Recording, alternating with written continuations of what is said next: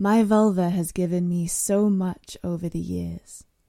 My three wonderful children, as well as lots and lots of fun and pleasure. It has suffered a bit of wounding with the childbirth, but recovered well.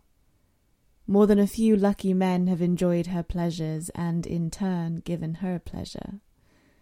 I am fortunate in that I've always had a happy relationship with my vulva and appreciate her even more after meeting Lydia and being part of her great project for women.